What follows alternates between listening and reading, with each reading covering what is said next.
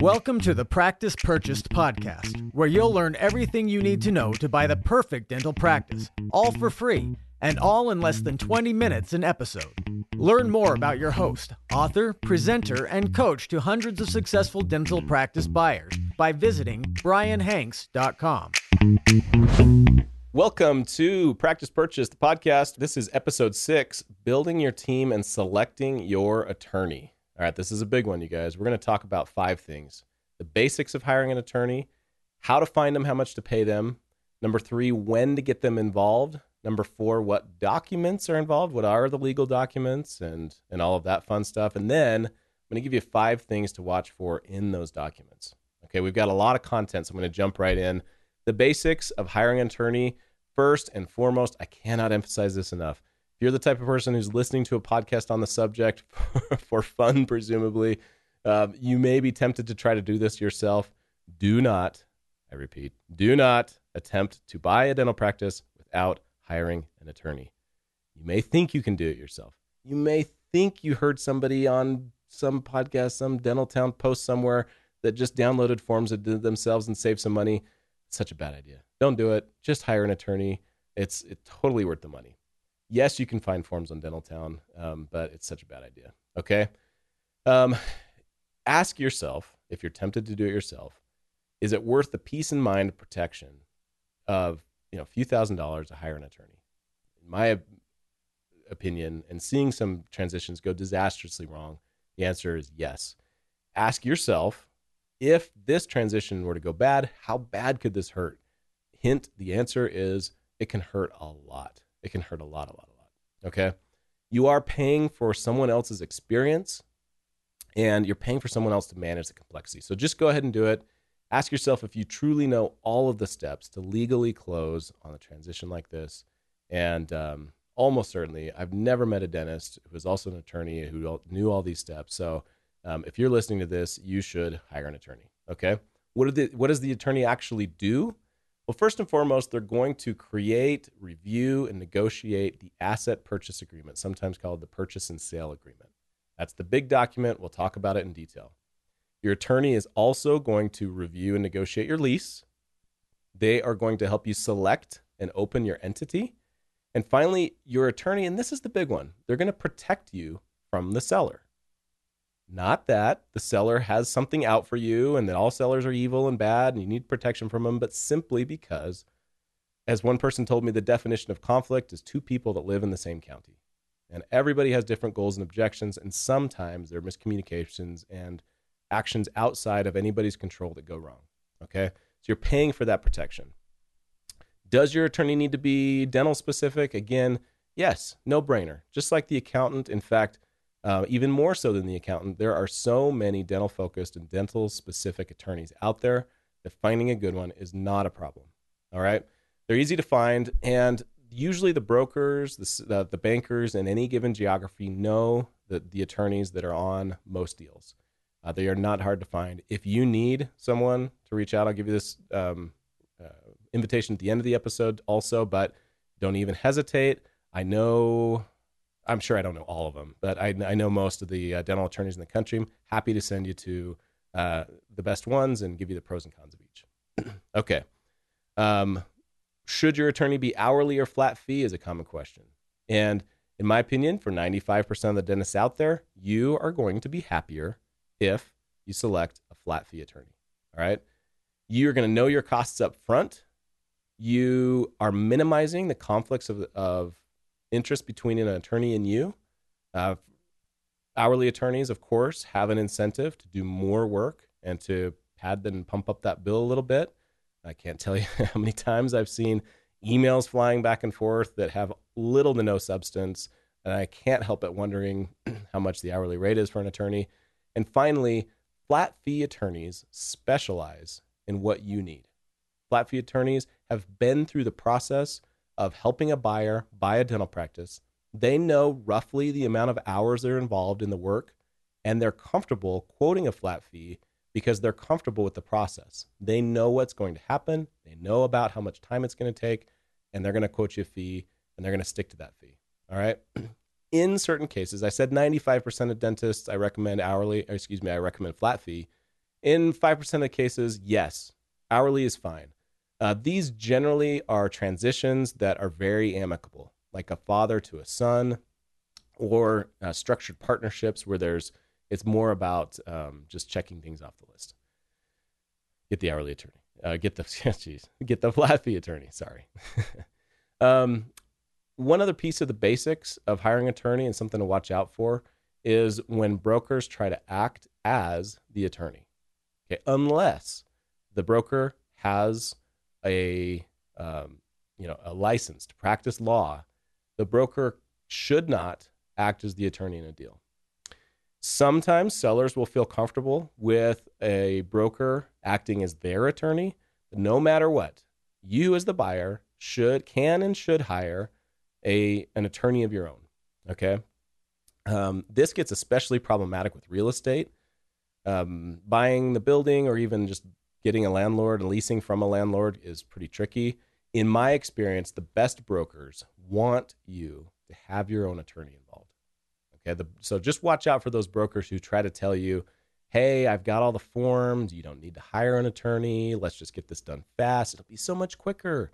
Uh, those are the brokers that I tend to watch out for. All right.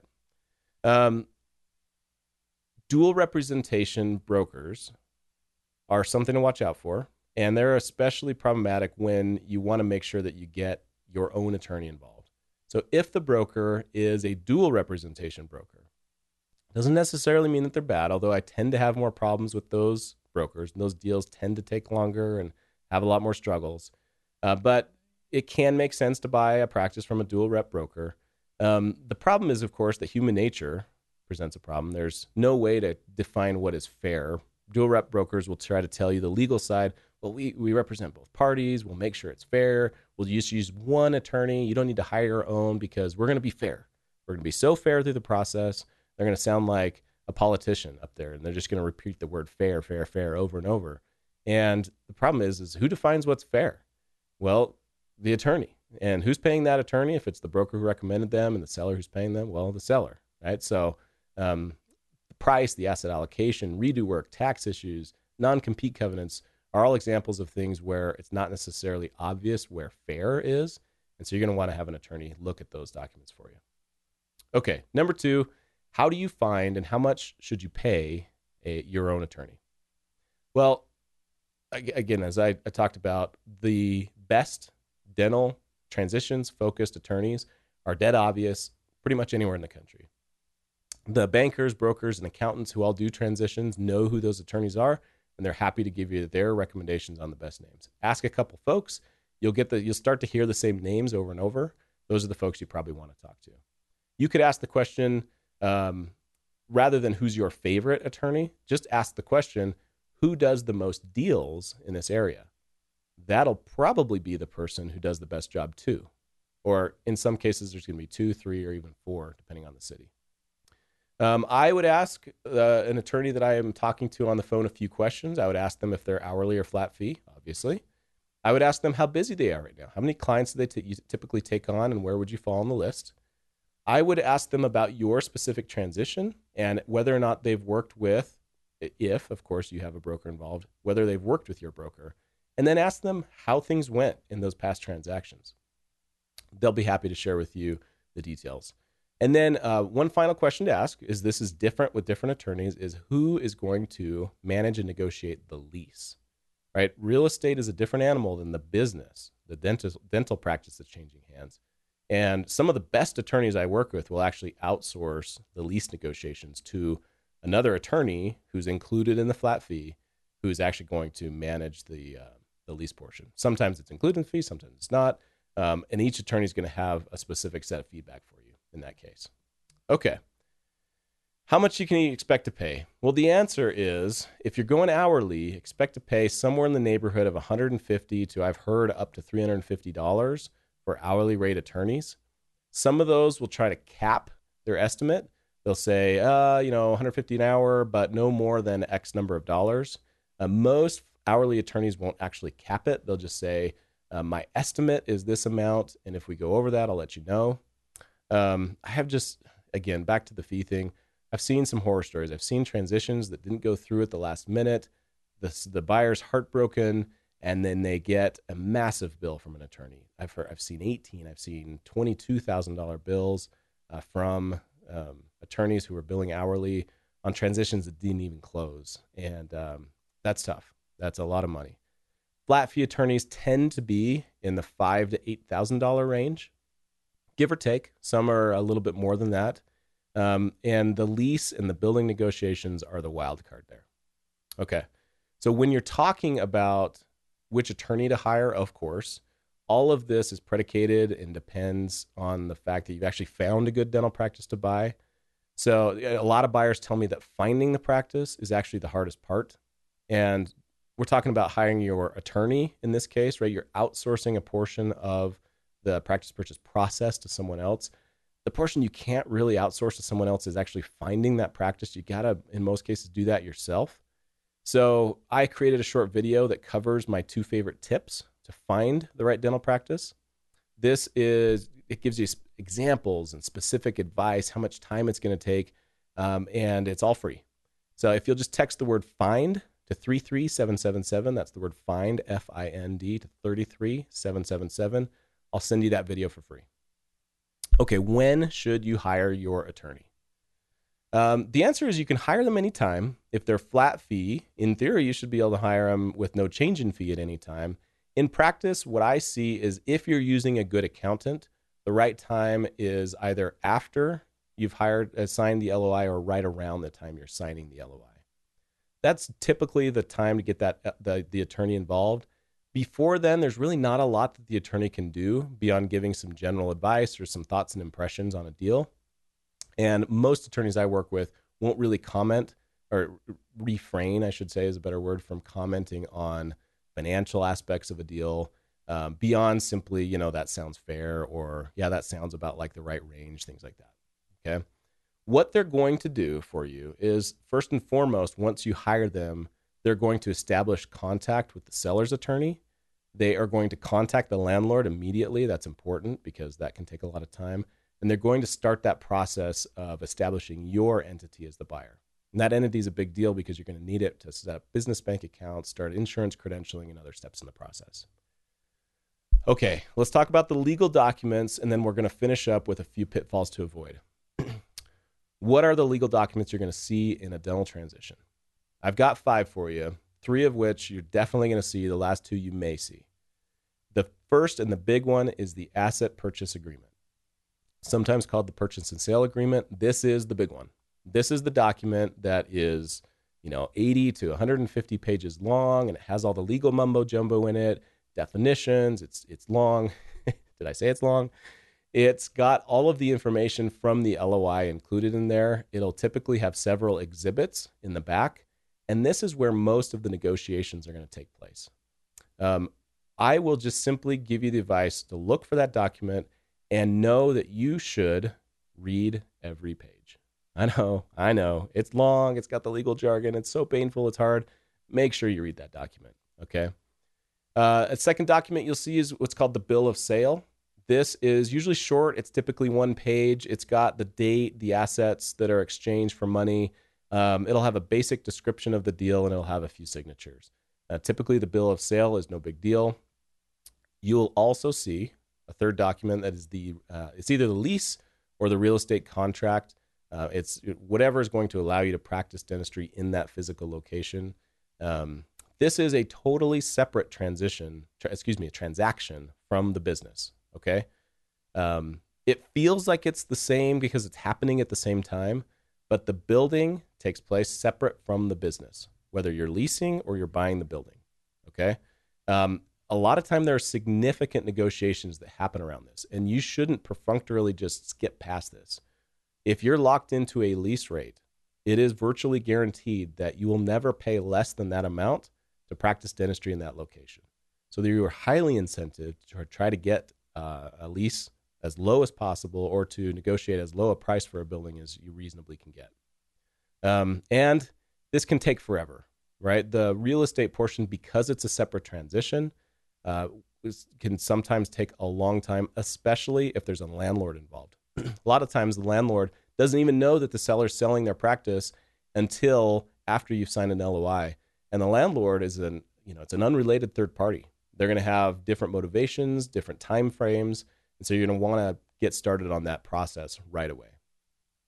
Two other documents you might see that are legal and related to this is a partnership agreement. Uh, of course, this, like it says, is only applicable if there's a partnership involved. The four questions that a partnership agreement will typically answer is number one, and most importantly, how are we splitting up the money? Um, it'll talk about what will ha- what happens if someone dies, is arrested, is on drugs, and they'll talk about the valuation method and timing as a part of that document too, and the partnership agreement. And then probably second most important important in a partnership agreement is not it, beyond just splitting up of the money is how does a partner actually exit the partnership you want to have that clear as day a fifth document you may see is an, an associate employment agreement. Either you're going to see that as the buyer if you're doing a dating period before you actually buy into or buy out the practice. Um, in some cases, the associate agreement will be for the seller if they're going to work for the practice for a little bit after you buy the practice.